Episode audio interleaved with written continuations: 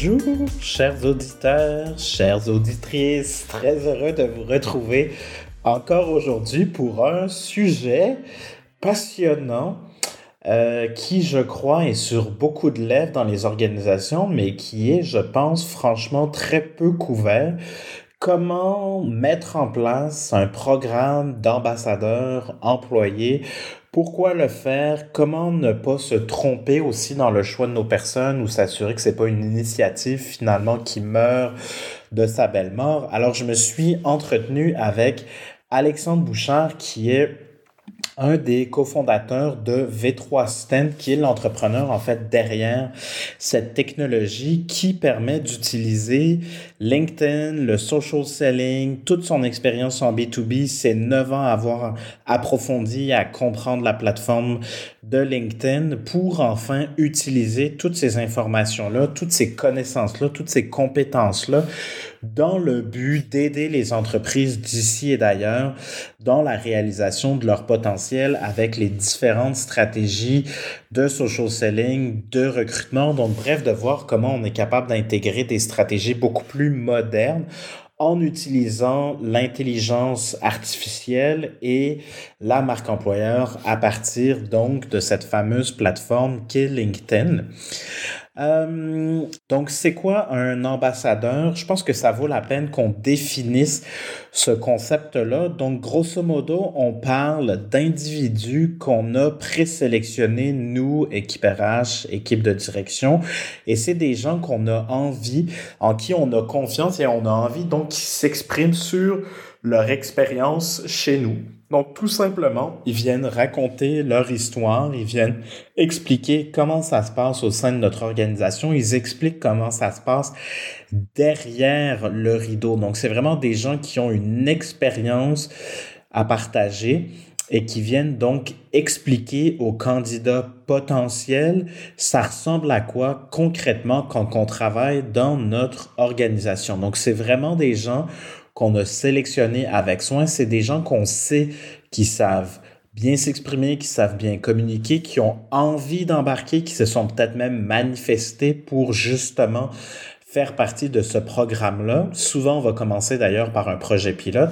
Et donc, c'est des gens en qui on a confiance parce que vous allez le voir, une des clés pour que ce système, ce programme, cette initiative fonctionne, c'est que les gens puissent s'exprimer librement. Donc, évidemment, plus on va mettre des contraintes, plus on va mettre des règles, plus on va imposer un cadre strict, moins ça risque de donner les résultats escompté. Donc ça, c'est important, on va en parler dans la conversation avec Alexandre, mais retenez ça aussi.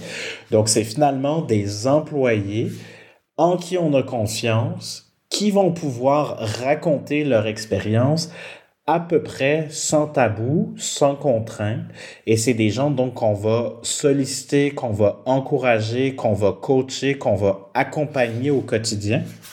Donc ça prend une certaine une certaine structure, ça prend un minimum de réflexion en amont parce qu'il faut pas lancer ça complètement dans le vide. Et il faut avoir pensé d'avance d'ailleurs à toutes les choses qui pourraient arriver pour s'assurer qu'une fois que les ambassadeurs ont été sélectionnés, qui communiquent, ben, qu'il n'y ait pas de quiproquo et qu'il n'y ait pas donc euh, d'enjeu au niveau de ce qui est euh, communiqué pour qu'il n'y ait pas d'enjeu en fait réputationnel, qu'on n'ait pas peur qu'ils disent des choses qu'ils ne devaient pas dire. Donc, euh, donc voilà, c'est vraiment de doter l'entreprise d'un véhicule additionnel de communication, soit des humains qui parlent à des humains. Et vous allez le voir, donc c'est beaucoup plus profitable que la communication traditionnelle de l'entreprise, de l'employeur, qui donne malheureusement peu d'effets, peu de résultats. Euh, voilà, bonne écoute, on se retrouve après.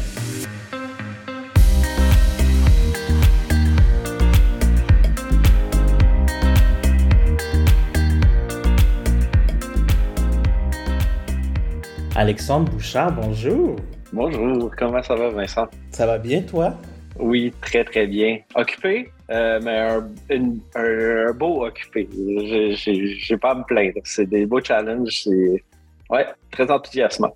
Ben, je sais, je vois ça sur LinkedIn. Vous êtes euh, annonce par-dessus annonce quand même euh, importante d'ailleurs, là. Oui, Oui, ça nuit à ma discipline de publication hebdomadaire, mais, mais reste que c'est un, coup à donner. En fait, on est en pleine hyper-croissance, puis c'est vraiment... Ouais, c'est ça. C'est le beau genre de problème, disons. Hum. Ben, surtout que tu es un expert euh, de LinkedIn, entre autres, parce que j'ai vu ce que tu m'as mis là, que en préparation de, de, dans ton parcours et tout ça. Puis, euh, expert LinkedIn, ah, expert en contenu aussi, je pense qu'il y a beaucoup de choses que tu sais. Puis c'est pour ça qu'avec ce que vous faites, vous, chez V3 Stand, euh, J'étais vraiment curieux qu'on creuse cette notion d'ambassadeur, d'employee advocacy. Et quand nous, on s'est préparé, tu m'as un peu fait la nuance avec ça. Donc, ben, je te laisse nous dire, nous pister vers ce que tu penses qui est le terme le plus juste à utiliser, puis, puis définir ce que c'est. On peut peut-être juste commencer par placer les choses, puis après ça, ben, pourquoi c'est important de, de développer ces initiatives-là? Ben oui, ben, sans problème. Euh, par où commencer? Ben, en fait, oui, ça fait presque neuf ans que je suis spécialiste LinkedIn, que je me lève le matin et j'étudie l'algorithme et les nouveautés qui sortent euh, pour euh, être capable de voir les fenêtres puis les portes d'opportunité pour euh, nos clients, pour avoir un meilleur rayonnement, entre autres, au niveau de la marque, et aussi être capable de se démarquer dans des stratégies de recrutement efficaces. Euh, ça a beaucoup évolué, ça a beaucoup évolué dans le temps. Évidemment, la portée organique a légèrement diminué, mais c'est rien à comparer à Facebook. Euh, Facebook, on s'entend, là, si on met pas de budget publicitaire, on va pas avoir de visibilité, tandis que LinkedIn, ben, avec TikTok, mais je suis pas un danseur extraordinaire, euh, sont les deux seuls réseaux sociaux qui restent. j'étais bon quand j'étais jeune, là, mais je suis moins mobile, moins flexible à 42 ans. Tout ça pour dire que c'est ça, la portée organique est encore très bonne, puis il y a une belle opportunité pour les organisations de compétitionner sur un, marché en utilisant les bonnes techniques, les bonnes stratégies.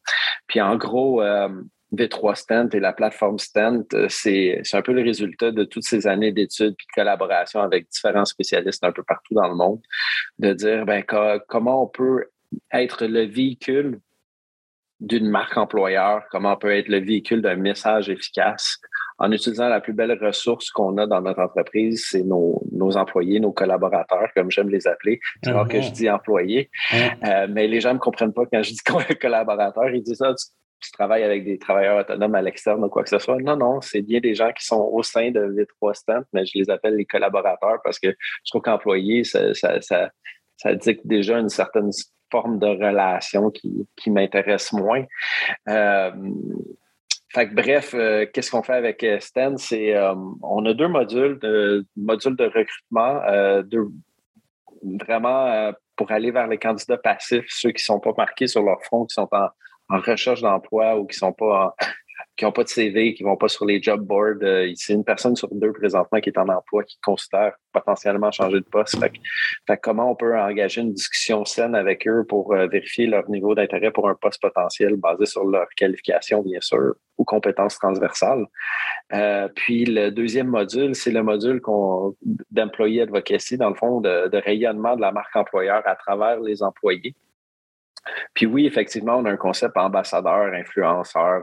On, se demande toujours comment on va le positionner. Ambassadeur, pour nous, à l'interne, c'est vraiment des gens qui vont aller au-delà de leur appel de juste publier du contenu, mais qui vont grossir leur audience en fonction de leur objectif pour, pour vraiment interagir avec, euh, avec une nouvelle audience. Euh, pour nous, on utilise le, le terme influence employée euh, parce qu'on a beaucoup vu ça dans le B2C ou dans en mm-hmm. fait, les entreprises travaillent avec le public, d'utiliser des influenceurs à l'externe. Euh, euh, on l'a vu avec les frères Paul, par exemple, qui sont des sommités dans la farce comique d'essayer d'être populaire pour être populaire.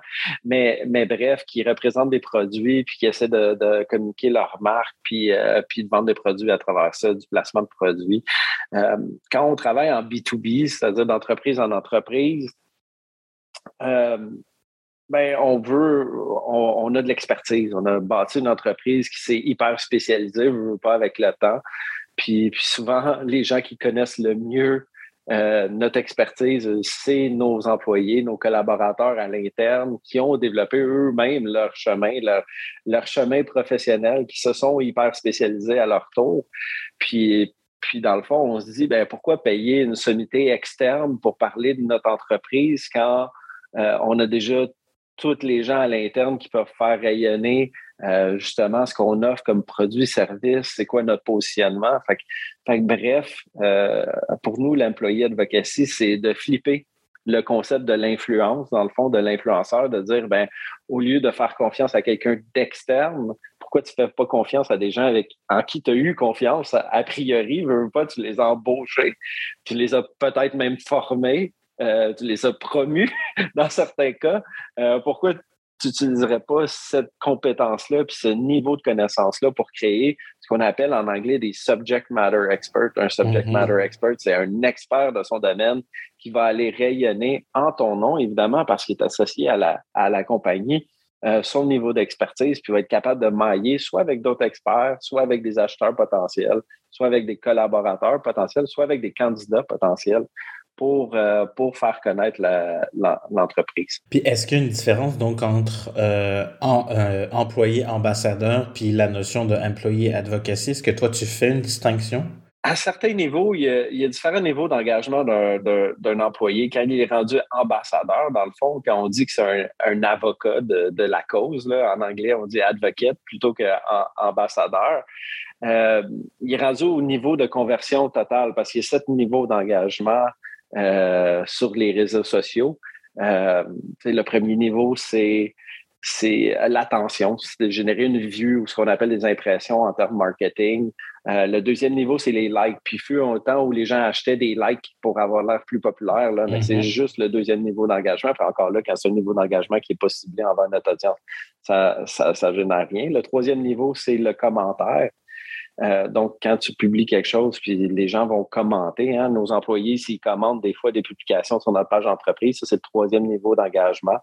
Euh, quatrième niveau d'engagement, ça va être euh, la participation, dans le fond, dans un échange ou dans un dialogue, dans les commentaires. Le cinquième niveau, c'est la contribution. Donc, par exemple, si tu publies ce podcast-là, puis tu dis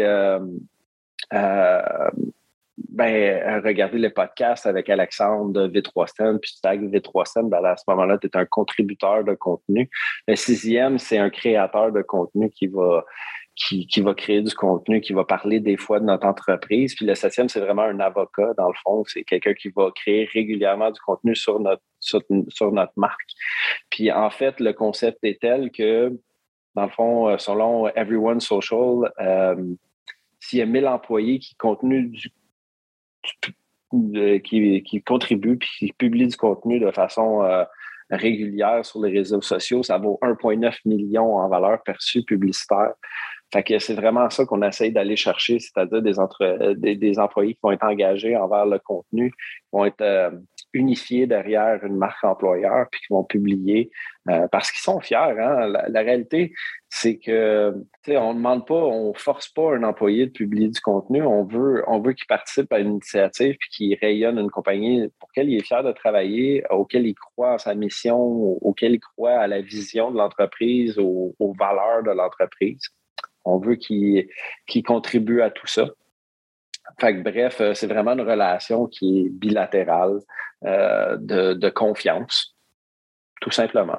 Le principe est vraiment basé sur la confiance. Oui, puis j'aime beaucoup ta nuance entre euh, avec les sept niveaux pour arriver jusqu'à cette fameuse notion de d'avocat présent pour la cause, puis même à la défendre, parce que tu sais, sans nommer personne, quand il y a un scandale employeur, puis il y en a eu plusieurs, tes employés vont dire quoi sur la place publique? Donc, est-ce qu'ils disent rien? Est-ce qu'ils se mouillent? Puis s'ils se mouillent, est-ce qu'ils se mouillent positivement, donc pour te défendre, ou à l'inverse, ils viennent te rajouter un couteau, ben là, qui est plus dans le dos parce que ça devient public, mais bon, bref. Euh, et ça aussi, je pense que ça témoigne de beaucoup de choses. Là. Oui, oui, oui. Ben, les réseaux sociaux, c'est une plateforme publique. Hein? Euh, euh, c'est une plateforme où on peut autant parler de en bien ou en mal. généralement, quand on est professionnel ou sur LinkedIn, il y a moins de gestion de communauté à faire, donc c'est très, c'est plus facile de faire du damage control. C'est très rare que les gens vont aller parler envers une organisation, envers un individu. ça peut arriver, mais, mais c'est très rare. Je pense qu'en 9 ou 10 ans de présence sur LinkedIn, j'ai eu, j'ai eu à gérer une mini-crise d'un commentaire négatif. Euh, pour les gens qui sont community manager ou qui publient beaucoup sur Facebook vont être très surpris de cette nouvelle-là, mais la réalité, c'est que c'est un petit peu moins de gestion sur LinkedIn que sur, Facebook parce que les gens se gardent une certaine réserve par rapport à. On ne sait jamais qui connaît qui, on ne sait jamais qui est connecté avec qui. Mm-hmm. Puis, euh, tu sais, c'est notre carrière, c'est notre profession. On est fiers de ce qu'on fait puis de notre expertise. Je te dirais que le PR est, plus simple sur LinkedIn qu'à sur n'importe quel autre réseau. Euh, social. Mm-hmm. Non, définitivement. Puis je suis curieux de t'entendre là-dessus parce que moi, j'ai beaucoup de gens du recrutement, par exemple, qui m'ont dit ben, tu sais, l'équipe de direction ou certaines personnes dans l'équipe de direction sont pas à l'aise à ce qu'on mette de l'avant nos employés qui deviennent des ambassadeurs, qui ont des témoignages. Puis des fois, ça va jusqu'à mettre le nom de famille. Je veux pas je, peux, je suis à l'aise à mettre le prénom de mon employé, mais pas son nom de famille parce que j'ai peur qu'il se fasse chasser, j'ai peur qu'on me le déloge, j'ai peur qu'on me le vole. Tu réponds quoi à ça? Euh, je réponds que c'est une ancienne mentalité, malheureusement. Je ne veux, pas, euh, je veux pas égratigner personne ou euh, choquer des, des, esprits, mais la réalité, c'est que toute opportunité a son impact négatif. C'est-à-dire que c'est toujours un couteau à double tranchant. Je peux dire, ben non, je ne veux pas que mon employé ait une voix ou qu'il soit positionné ou qu'il soit justement mis en valeur parce que j'ai peur de le perdre, mais en même temps, l'inverse est aussi vrai. C'est-à-dire que si je ne le positionne pas, je ne le mets pas en valeur, ben, je risque de le perdre parce qu'il ne va pas se sentir valorisé dans l'entreprise, il va mhm. tout simplement s'en aller. Fait que moi, je dirais que la chance que la personne parte parce qu'il n'est pas valorisé dans son emploi est encore plus grande que s'il est mis en valeur. Puis au contraire, ça peut lui donner des chances d'avancement. Ça peut si on fait bien notre travail, puis on, l'engage dans un processus de cheminement de carrière, de formation continue, ben, de valoriser quelqu'un qui, qui fait partie de nos talents, ben, ben, ça va juste ça va juste augmenter son rayonnement, ça va juste augmenter son sentiment d'appartenance. Euh, il y a une raison pourquoi euh, LinkedIn a inventé les, les kudos, c'est-à-dire les félicitations. J'ai félicité plusieurs de mes collaborateurs à, plusieurs reprises. Je mmh. les mets en valeur dans notre marketing parce que, premièrement, on est la somme des, puis on est même un effet multiplicateur des gens qui font partie de l'organisation. Euh, ça serait faux de penser que tout ce beau succès qu'on parlait au début du podcast m'est entièrement dû. Euh, je ne suis pas aussi prétentieux que ça ou narcissique. Euh, c'est vraiment un effort de collaboration. Puis justement, soulignant les efforts de mes collaborateurs, ben, j'amène tout le monde vers le haut au lieu d'essayer de, de, faire de la répression puis de supprimer leur voix. Puis je, fais une mini parenthèse parce qu'on pourra en parler pendant des heures, mais la reconnaissance est dans les piliers de fidélisation de nos employés. Donc justement, ces fameux joueurs A, ces fameuses personnes dont on est les plus fiers, avec lesquelles on a beaucoup de plaisir à travailler, sont ceux qu'on veut le plus préserver, mais ils ont autant besoin de reconnaissance que ceux qui, entre guillemets, performent moins bien. Et c'est effectivement un des leviers les plus significatifs pour les mobiliser, puis au-delà de ça, les garder chez nous. Là. Ben, au niveau RH, euh, la réalisation, c'est qu'on on passe 80% du temps à gérer des cas problèmes ou des situations difficiles. Puis on passe pas assez de temps à souligner justement les cas d'exception, les cas d'exemple, pas d'exception parce que j'ai, moi je suis choyé là, dans mon organisation, c'est plutôt euh, la règle que l'exception, c'est-à-dire les gens qui contribuent, qui se donnent, qui ont un sentiment d'appartenance, euh, je veux dire, c'est ces, gens-là qu'il faut, qu'il faut passer plus de temps. C'est ces plantes-là qu'il mm-hmm. faut arroser. Je veux dire, quand on veut cultiver, euh, je veux dire, euh, c'est quand ça va bien qu'il faut en profiter pour justement mettre du gaz derrière l'effort de quelqu'un puis de le souligner pour le permettre, lui permettre d'aller plus loin encore puis de continuer de se dépasser. Ouais, je suis tellement d'accord avec toi. Juste pour clore sur cette première section, tu disais que en préparation, vaut mieux investir dans ses ambassadeurs, dans ses avocats, plutôt que de donner ce même montant d'argent ou à peu près à Google. Qu'est-ce que tu voulais dire par ça? Tu sais, où est-ce que je devrais investir mes efforts? Puis auprès de qui, justement, moi, ce que j'aime bien dire maintenant, c'est I'm killing three birds, donc trois oiseaux avec une pierre, pas juste deux, mais trois. Puis je pense que c'est un peu ça que tu, tu m'exprimais, là, mais je suis curieux que tu le partages aux auditeurs. Oui, ben dans le fond, avec les trois stands, on est, on est comme le véhicule d'une stratégie qui va unifier tous les euh, collaborateurs, les employés derrière une marque, puis qui vont publier du contenu, ils vont participer à l'effort, ils vont aller chercher de la visibilité quand ils vont chercher de la visibilité, ben, ils vont chercher un nombre d'impressions. Puis là, on parle en termes marketing numérique, des impressions, ben, on en achète. On en achète sur Facebook pour avoir plus de vues. On en achète sur LinkedIn à un coût par mille effroyable de 33,80 US euh, par, mille, euh, par mille vues on va chercher du coup par clic sur Google ou du coup par acquisition. Bref, on a des metrics ou des KPIs qui sont très euh, standardisés au niveau publicitaire. Mm-hmm. Mais quand on dit qu'on implique nos, euh, nos ressources dans un partage d'un message, on va chercher le même genre de KPIs, on va chercher des, des impressions, on va chercher un nombre de clics. La réalité, c'est qu'on va le chercher organiquement. C'est-à-dire que si on utilise le véhicule de V3 STEM, on n'a pas eu besoin de payer pour avoir cette visibilité-là. C'est notre employé qui, de sa générosité puis de son niveau de participation, va nous offrir une nouvelle audience. Cette audience-là, ben, elle a ses métriques, elle a, tout ça. Puis, dans le fond, ce qu'on se dit, c'est que souvent, c'est même 40, 50 fois plus grand que notre page ou le nombre de followers sur notre page. bref, ça donne des stratégies qui sont qui génèrent encore plus de vues, plus de mm-hmm. résultats, plus de clics. Puis là, on se dit, ben, écoutez, au lieu de publier sur, euh, sur LinkedIn, du LinkedIn Ads, au lieu d'aller sur Google pour acheter des clics, au lieu d'aller sur Facebook pour euh, faire de la portée, ben, tous ces statistiques-là sont, statistiques-là sont disponibles dans un programme d'employé advocacy. Sont disponibles dans Stent, on les voit dans le dashboard par ambassadeur, par employé qui fait de l'influence. On voit toutes les statistiques, fait qu'on est capable de savoir le rayonnement. Puis on se dit, ben, on les a beaucoup engraissés dans les dernières années. Là, on est rendu en 2022.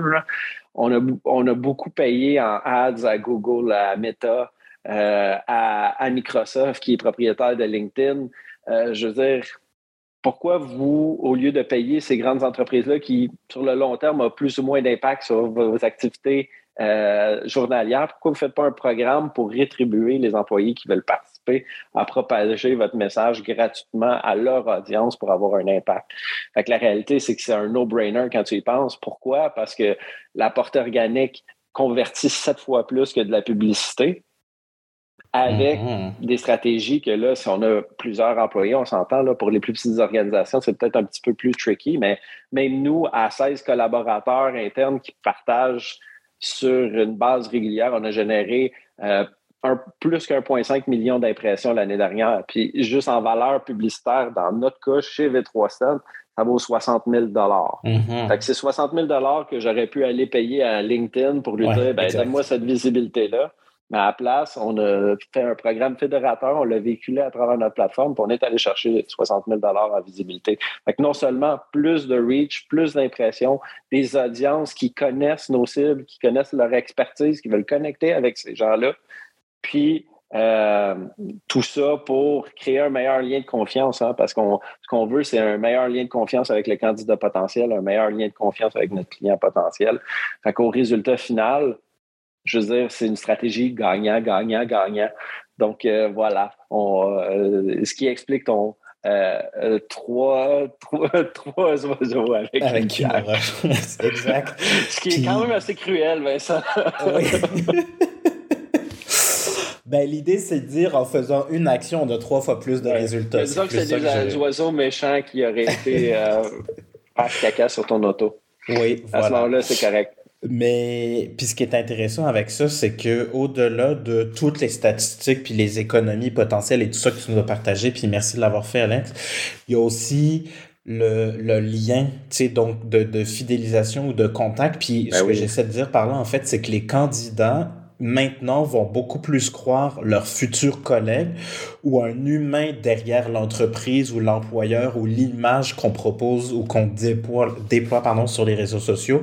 Ils vont vouloir connecter. Donc, plus on monte, entre guillemets, en termes de, de, de compétences, de seniorité ou même de statut dans l'entreprise. Donc, par exemple, si on pense à des exécutifs ou à des, des gens qui occupent des postes de direction, plus je vais avoir tendance, avant même de postuler, à aller m'informer auprès d'un ancien collègue qui est dans mon réseau, qui travaille finalement chez ce nouveau potentiel employeur. Et ça, ça a beaucoup plus de poids dans la décision que toute la belle communication et les belles images et les beaux vidéos qui peuvent avoir été créées par l'entreprise, même si ça s'adresse euh, aux, chercheurs d'emploi. 100% En fait, euh, c'est le peer recommendation sur les réseaux mhm. sociaux. C'est la base de ça. C'est de chercher des recommandations, chercher des opinions, échanger sur des opinions, aller chercher des commentaires. Donc, c'est vraiment, et, et, surtout, euh, LinkedIn, c'est vraiment du H2H. Donc, c'est du human to human. C'est un échange de personne à personne. C'est pas un échange de logo à personne. On peut pas avoir le même impact qu'on essaie de propager le message. On va avoir un impact qui est, qui est vraiment euh, niveau humain d'égal à égal. Donc, ça crée une relation qui est beaucoup plus saine de toute façon.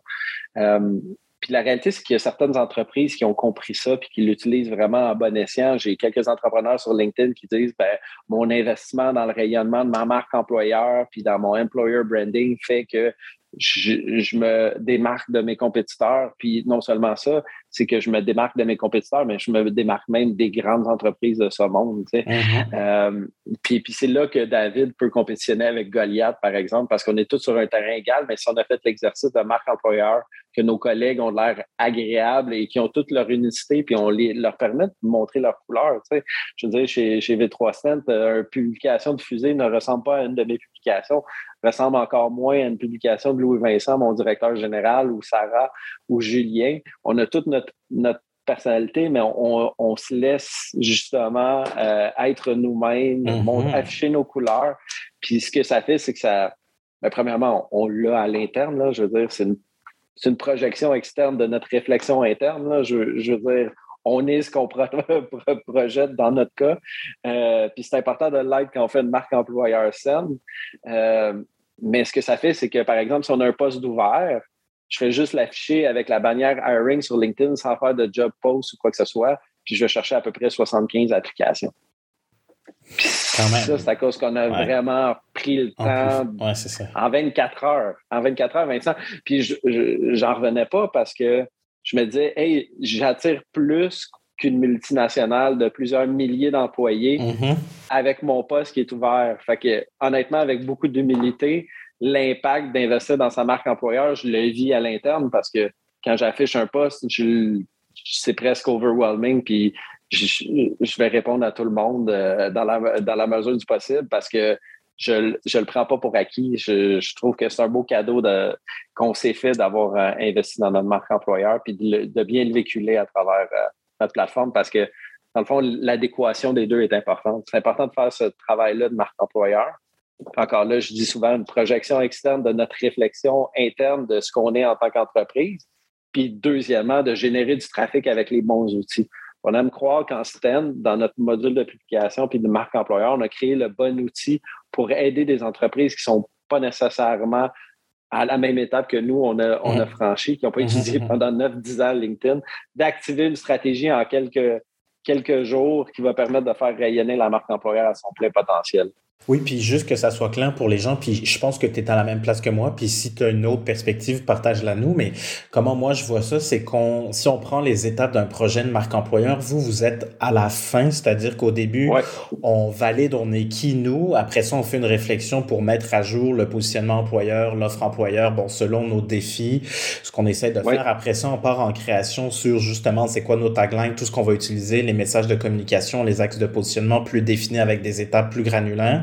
Puis après ça, on part justement en communication et c'est là où les programmes d'ambassadeurs deviennent une des actions possibles une fois qu'on a fait le travail en amont d'être clair sur qui on est pour que le plus possible, ben, à la fin, il n'y ait pas de, de, promesses brisées entre ce qu'on dit puis comment c'est perçu et ressenti par les gens, ce qui fait que quand je pense d'un processus d'entrevue à finalement je deviens employé, ben ah, tu sais quoi, ils m'ont dit ça en entrevue, c'est vrai, mon Dieu, c'est donc bien génial. Oui, ouais, effectivement. Puis, puis euh, pour nous, c'est une grosse tâche. Hein? Puis, puis, puis il y, a des gens qui sont experts là-dedans, comme toi, Vincent, d'identifier euh, tout ce travail-là en amont au niveau de la marque employeur. Nous, on est heureux d'être le véhicule de cette stratégie-là. Puis c'est ça notre but, puis on, on le sait que c'est ça notre focus. C'est qu'une fois que tout ça a été fait, ben, générons le plus de trafic possible. Allons faire du bruit. Soyons fiers de notre travail. Soyons fiers de ce qu'on est. Hum. Puis allons chercher le maximum de rayonnement possible. Puis c'est hum. ça que Stun permet, dans le fond, c'est d'activer une réflexion qui a été faite de façon efficace puis de passer le message, puis de, de, voir les impacts. Puis, puis la réalité, c'est que plus on va réussir à créer d'interactions, plus on va avoir de réactions puis d'intérêt. Fait, fait STEM va permettre de faire générer des milliers d'impressions auprès de gens puis tout ça va susciter des réactions. Puis les réactions qu'on va susciter, ben ça va être les réactions qu'on va mériter. Donc, si on a fait un bon mhm. travail de, de, mhm. marque employeur, ben, les réactions qu'on va mériter, c'est des gens qui appliquent, c'est des gens qui, qui, qui s'engagent avec la marque, c'est des gens qui interagissent, qui vont, qui vont même se rapprocher sans le savoir parce qu'ils vont dire Ah, ça, je suis d'accord. Vous, vous, prenez, par exemple, l'équilibre travail-famille. Pour moi, c'est important. Depuis la COVID, j'ai une réalisation.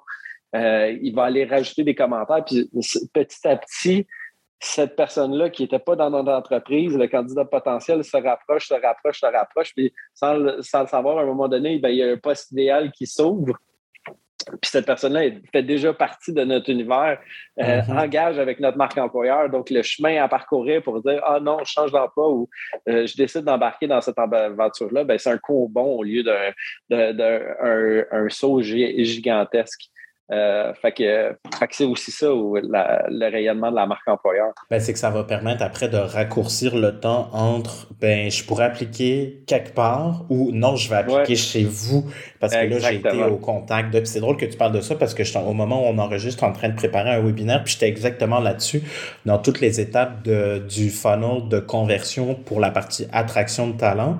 Puis j'ai pas trouvé de statistiques précises. Si jamais tu en as, je suis curieux de que tu nous les partages, mais vraiment, il y a combien d'interactions entre un candidat ou même une personne avant qu'elle devienne candidat. Puis ce que j'ai trouvé dans des statistiques de Google, c'est que ça prenait, quand on est à chercher un fournisseur, donc en B2B un peu avec ce que tu disais au départ, c'est que la moyenne serait maintenant jusqu'à 12 interactions avant que je t'appelle.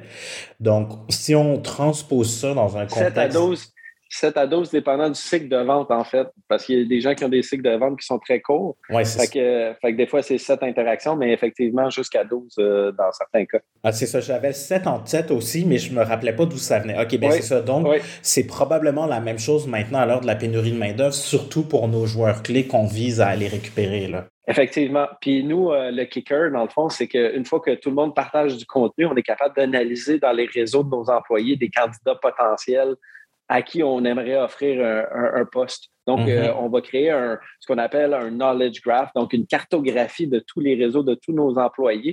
Puis au lieu de faire du référencement, de dire, par exemple, Ah, Vincent, je, cherche à recruter quelqu'un, jamais tu penses à quelqu'un, fais-moi signe, voici le poste. Mais là, on peut dire, Hey Vincent, tu es connecté avec Jean-Luc, qui est un super bon candidat pour venir travailler chez moi. Est-ce que tu peux lui envoyer cette description de poste? Puis là, on fait du mm-hmm. ce qu'on aime appeler chez, chez Stan, puis ça, c'est vraiment le, le end goal total, c'est de dire non seulement on fait rayonner, on les fait participer, mais on va utiliser les données qui sont disponibles à nous pour activer un programme de référencement 2.0 pour identifier des candidats potentiels dans les réseaux des gens. Ah à ce moment-là, ben, le kicker est super important parce que tu le sais, un candidat qui est référé va rester plus longtemps, va avoir tendance à avoir des valeurs ou des, des, des, un engagement similaire à l'employé qui est en poste. Fait bref, gros, euh, gros upside de, de, faire rayonner la marque employeur avec STEM, en fait. Puis en général, c'est jusqu'à trois fois d'ailleurs. Puis tu sais que ton c'est positif ou que tu es bien positionné. Donc, effectivement, ta marque employeur est saine quand tu as au moins 30% de tes embauches qui viennent par les programmes de référencement. C'est à peu près le, benchmark. Effectivement. Puis nous, nous, ce qu'on veut faire, c'est prendre ce 30 %-là puis de l'amener à 50 Ben oui, ben oui c'est clair. Là. Ça serait fou, là. Ah ouais, définitivement.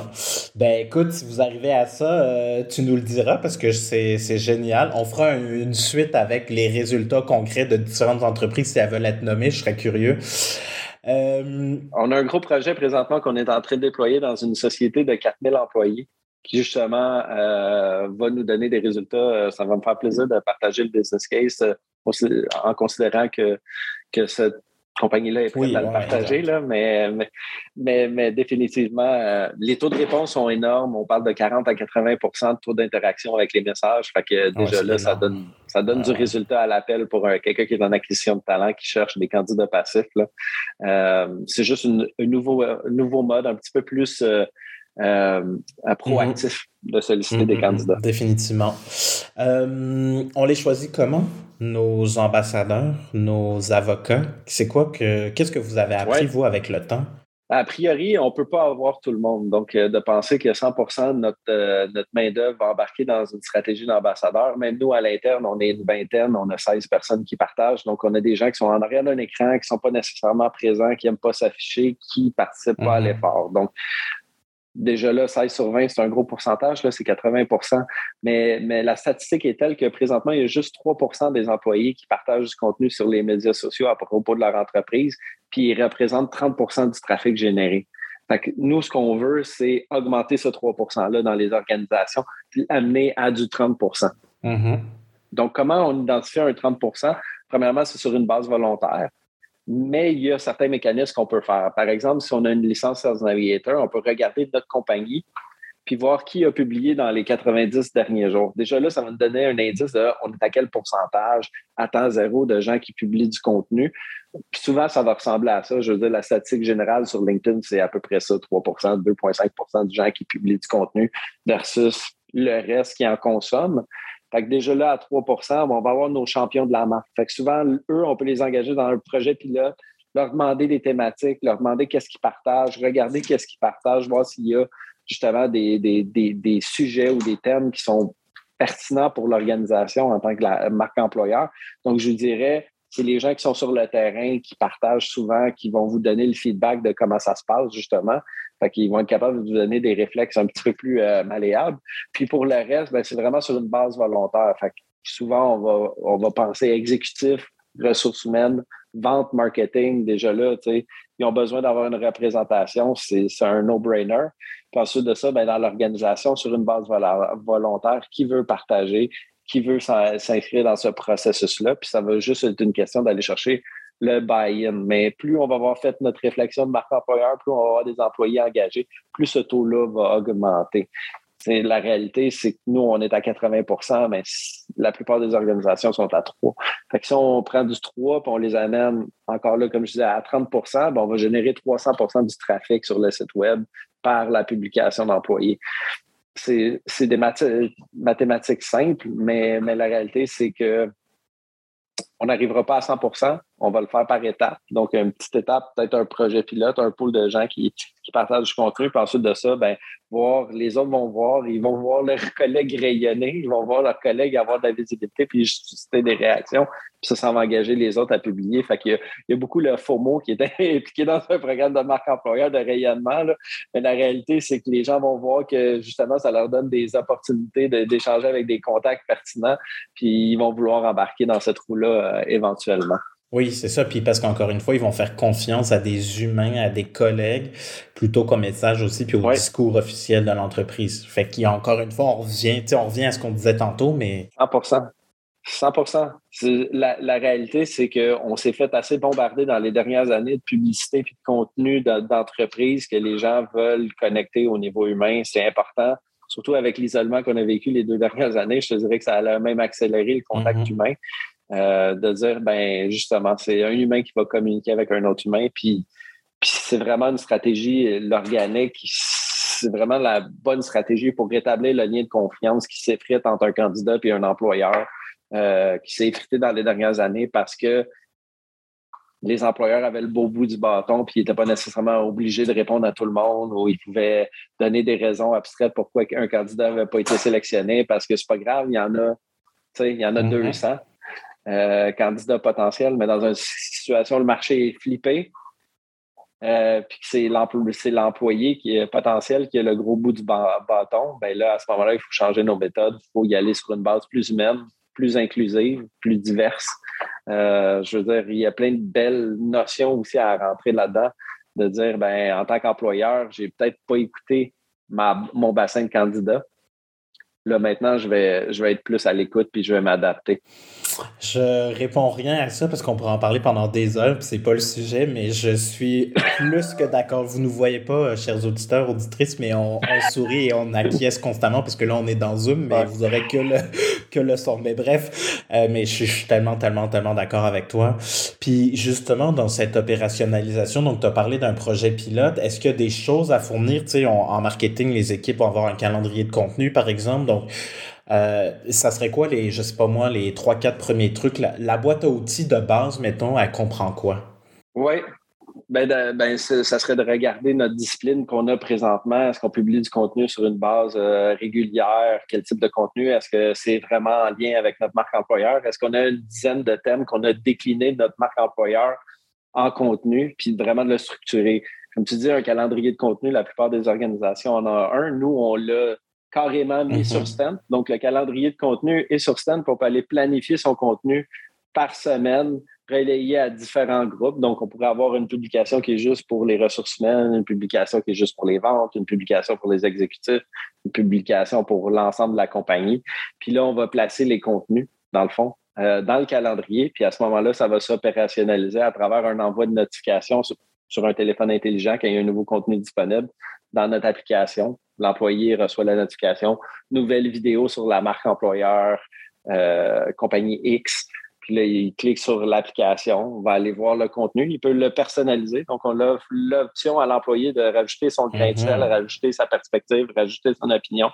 Ensuite, clique sur partage et ça se publie organiquement sur le profil de l'employé. Donc, tout ça fait de façon euh, maximale pour simplifier l'onboarding le, puis l'exécution. Puis, amplifier le message, puis amplifier la participation surtout, euh, qui est un gros, gros problème euh, quand tu regardes 3% des employés. C'est pas beaucoup, ça fait pas beaucoup de gens qui ont le goût de parler de leur expérience. Fait euh, c'est très, très important d'augmenter ça. Puis j'avais un client qui, sans les nommer, eux avaient déjà tout monté pour justement cette fameuse boîte à outils. Puis ce qu'ils avaient ajouté, c'était des templates visuels, par exemple, qui incluaient la bannière, qui incluaient des messages déjà préformatés. Donc, on peut vraiment s'amuser. Euh, puis il y a des organisations qui fournissent tout au même endroit parce qu'effectivement, puis justement, ça m'amène à, notre dernière euh, section que je voulais couvrir avec toi sur justement les pièges, les erreurs à éviter, mais justement qu'il y ait le moins de friction possible pour que ces gens-là, qui d'ailleurs la plupart du temps, voire toujours probablement, ne sont pas rémunérés en plus donc, il n'y a pas de dollars donnés en plus que leur salaire pour être ce fameux ambassadeur-là. Ben, on peut-tu au moins s'assurer que ces personnes-là vivent une expérience où justement il n'y a aucune friction et donc j'ai le, je trouve tout à un endroit, c'est simple, c'est facile, puis après ça, moi, je peux partir puis faire mes affaires. Oui, exactement. Nous, euh, c'est une bibliothèque de contenu. Puis ensuite de ça, une fois qu'on a construit la bibliothèque, on le met dans le calendrier. Le calendrier le dispatch aux gens qui, qui ont besoin d'avoir le message. Mais tu disais quelque chose d'intéressant par rapport euh, aux employés puis à la rémunération. Euh, c'est pas nécessaire que ça soit euh, un emploi ou euh, une, tâche de plus dans, l'arc d'un employé sans qu'il y ait un, un, incitatif à la participation. Mhm. Donc, euh, tu sais, aux États-Unis puis en Europe, ils sont un petit peu plus euh, avancés au niveau du concept de marque employeur. Euh, par exemple, Walt Disney a un programme d'incitatif à la participation pour que les employés partagent des messages sur leurs réseaux sociaux, que ce soit en forme de points, que ce soit en comparant ce qu'on aurait payé à Google, puis dire, ben, je vais donner ce ce montant-là à mon employé, que ce soit littéralement en dollars. Il y a une façon d'installer puis d'implanter un programme qui va permettre aux employés de dire non seulement je le fais parce que j'y crois, mais je le fais, puis en plus, il va me revenir quelque chose en, retour. Donc, c'est vraiment aussi dans le principe d'un échange gagnant-gagnant bilatéral où l'employé va aussi y trouver son compte. Euh, fait que donc, dans les erreurs puis les pièges que vous, vous avez observés, euh, Peut-être qu'on peut, on pourrait peut-être juste couvrir celui-là, en fait, mais c'est pas tout le monde qui peut se lancer là-dedans. Ça veut dire quoi, ça? Oui, effectivement. Euh, ben, dans le fond, il faut vraiment avoir une, réflexion objective sur ce qu'on est en tant qu'entreprise. Euh, c'est sûr que de prétendre que 100% des entreprises sont des bons citoyens corporatifs ou euh, qui, projettent des valeurs euh, exemplaires, euh, ça serait un petit peu me mettre le pied dans la bouche. Donc, effectivement, de faire un sondage sur la perception des employés par rapport à sa marque, de, s'assurer que justement, ce qu'on pense de notre entreprise est un reflet qui est, juste et, valide parce que justement, des fois, on peut avoir ce défaut de perception-là de croire qu'on est ci ou qu'on est ça. Puis on le fait euh, personnellement. Là, des fois, on, est, on, peut penser qu'on est ultra vertueux, mais c'est surtout les actions hein, qui, vont, euh, vont montrer si on l'est vraiment ou pas. Euh, ben, ben, justement, en anglais, ils disent walk the talk. C'est le fun d'en parler, mais il faut être capable de, se mettre dans les, les, bons souliers, puis de le marcher aussi, puis de le, faire en action concrète. Fait que, encore là, si jamais vous êtes une entreprise où vous doutez justement que vous avez euh, justement le bon positionnement, ben, il y a des correctifs à faire. Je veux dire, on peut partir de loin puis changer. Je, on a des histoires d'humains qui, qui ont réussi à faire un, 180 puis remettre leur vie sur pied. Ben, c'est la même chose avec les mm-hmm. entreprises. Fait que de faire ça, ce travail-là en amont, d'avoir une perception qui est bienveillante et authentique de ce qu'on est euh, avant de se lancer. Fait que je dirais, on peut pas on peut pas se mettre à crier sur tous les toits que, par exemple, on est euh, on est pro-diversité s'il euh, y a des histoires euh, abjectes à, compter à l'interne. Je veux dire, pour quelqu'un qui euh, s'attacherait à cette valeur-là, qui est issu de la diversité, puis qui vient, qui finit par être convaincu par le message qu'on a propagé, mais quand il vit à l'interne, il se rend compte que c'est tout autre chose.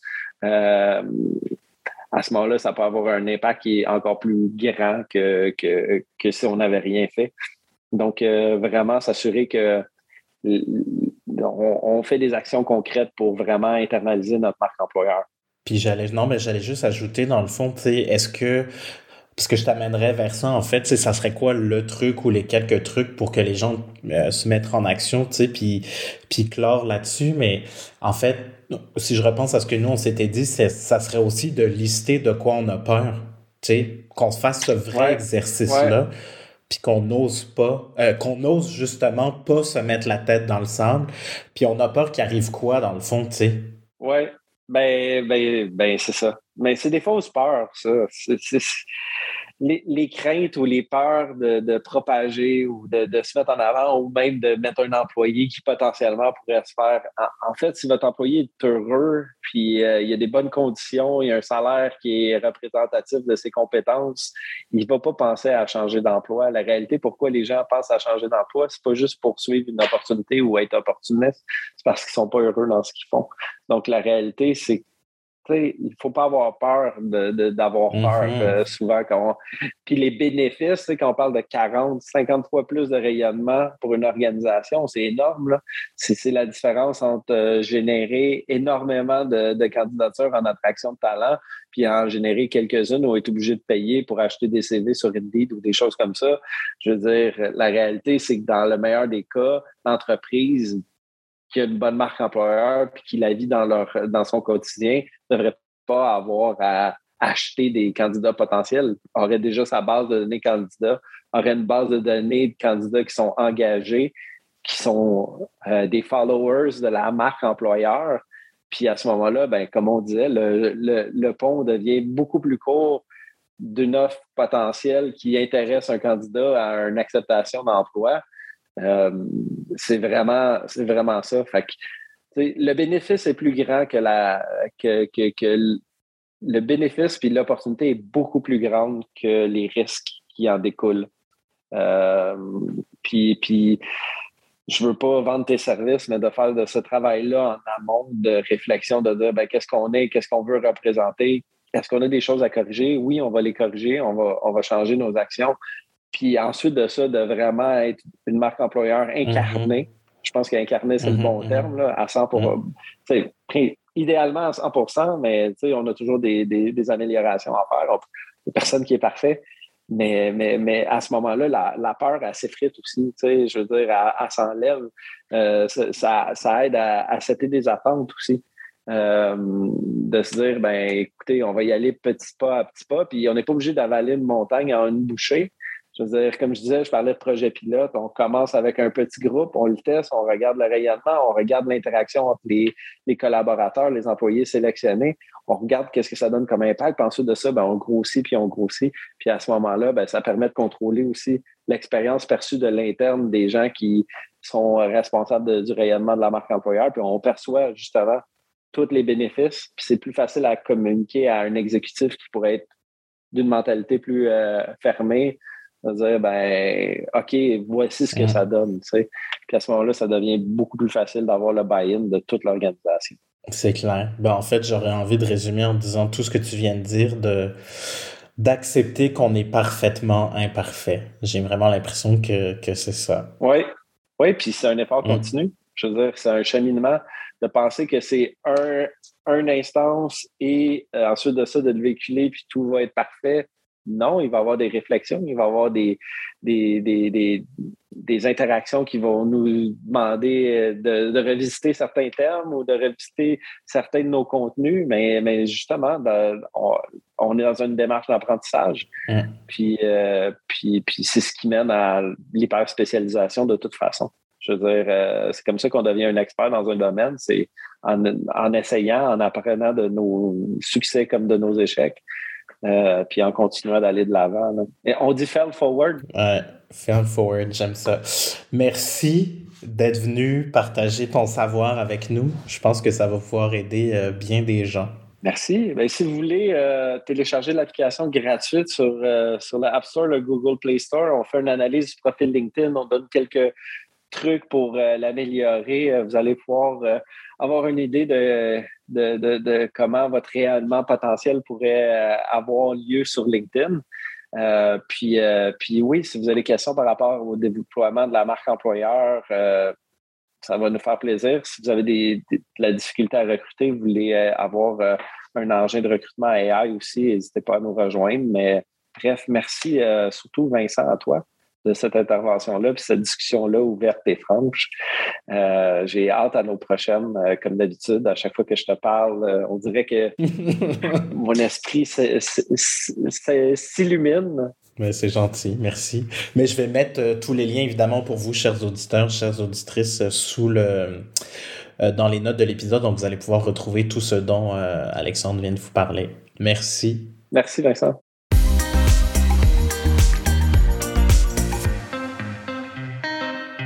Voilà, j'espère que cet échange avec Alexandre Bouchard de chez V3 Stent vous a été utile et aidant. J'espère que vous avez pris plein de notes avec toutes les, statistiques, les, retours financiers qu'il vous a partagés. Je pense que là, il y a beaucoup, beaucoup de valeur pour être capable de faire un business case à l'interne et donc de parler d'une initiative éventuelle d'ambassadeur ou même d'avocat de la marque. J'adore euh, cette terminologie.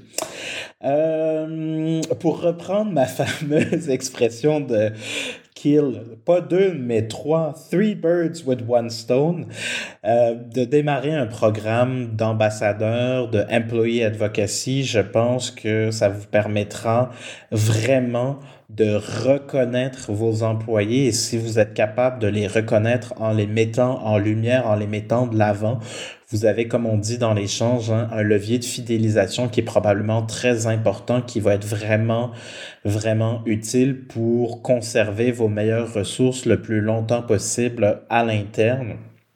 Après, Évidemment qu'on aimerait garder nos meilleurs coéquipiers, nos meilleurs collaborateurs le plus longtemps possible. Comme quand on se marie, on a les meilleures intentions du monde, on souhaite se marier pour la vie, mais ça se peut aussi qu'on divorce. Et c'est correct, ça fait partie de la vie. Il faut accepter que peut-être nos ambassadeurs quittent et effectivement aient été sollicités par d'autres.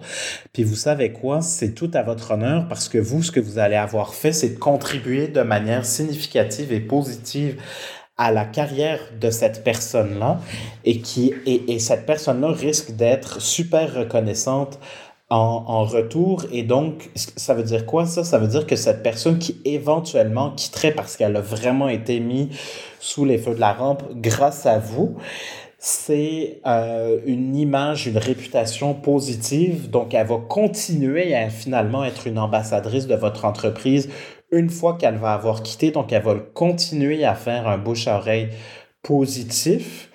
Et ça se peut, hein, d'ailleurs, dans les stratégies de recrutement, peut-être que c'est quelque chose que vous voyez, euh, c'est peut-être une stratégie d'ailleurs que vous avez aussi. On a toute la stratégie de boomerang, hein, donc des employés qui reviennent, qui ont été chez nous, qui sont partis deux ans, trois ans, quatre ans, cinq ans ailleurs et qui reviennent donc, si votre ambassadeur quitte et revient plus tard, ben, c'est possible que la personne aille voir si l'herbe est plus verte ailleurs et c'est possible qu'elle revienne, mais donc, soyez fiers de ça, encouragez-les et arrêtez donc d'avoir peur que parce qu'on les met en lumière, ils vont quitter. S'ils ont à quitter, ils quitteront de toute manière, c'est pas le fait de les avoir mis en lumière, de les avoir traités comme des ambassadeurs qu'ils vont plus facilement quitter. S'ils quittent, c'est qu'ils avaient des insatisfactions et à ce moment-là, c'est pas le programme d'ambassadeur en tant que tel qui va avoir été la cause du départ parce qu'une personne heureuse n'aura probablement pas envie de changer 4,30 sous euh, pour une pièce. Donc voilà, un programme d'ambassadeur d'employé advocacy, c'est probablement un peu comme Alexandre vous l'explique, une manière d'avoir un retour sur investissement peut-être beaucoup plus pertinent, hein, le fameux Kill Three Birds with One Stone, au lieu de mettre des milliers de dollars en, public, en publicité Facebook ou euh, Google, on a peut-être euh, tout à gagner en prenant le temps d'être accompagné ou pas, peu importe, là, mais à investir ce temps, au moins ce temps-là, peut-être un peu d'argent pour de la création visuelle, des outils, des bannières, des choses comme ça que les ambassadeurs vont pouvoir utiliser, mais probablement que ce retour-là sera beaucoup plus intéressant. Alexandre vous l'a dit, hein, pour une entreprise de 20 employés, grâce à l'amplification qu'ils ont été capables de faire, c'est 60 000 dollars en publicité qu'ils n'ont pas eu à dépenser. Donc, imaginez si vous êtes 200, 300 employés, combien ça peut faire d'économie pour votre entreprise. Voilà, je m'arrête ici. Je vous dis à bientôt. Bye là! C'est la fin, chers auditeurs. Alors, merci infiniment d'avoir été des nôtres. J'espère que cet épisode a été utile et pertinent, que ça vous a aidé un peu à comprendre comment la marque, la culture sont des catalyseurs de performance, des générateurs de performance et je vous invite maintenant à continuer la conversation avec moi sur LinkedIn. Donc Vincent Mazrou, Mazrou ça s'écrit M-A-Z-R-O-U.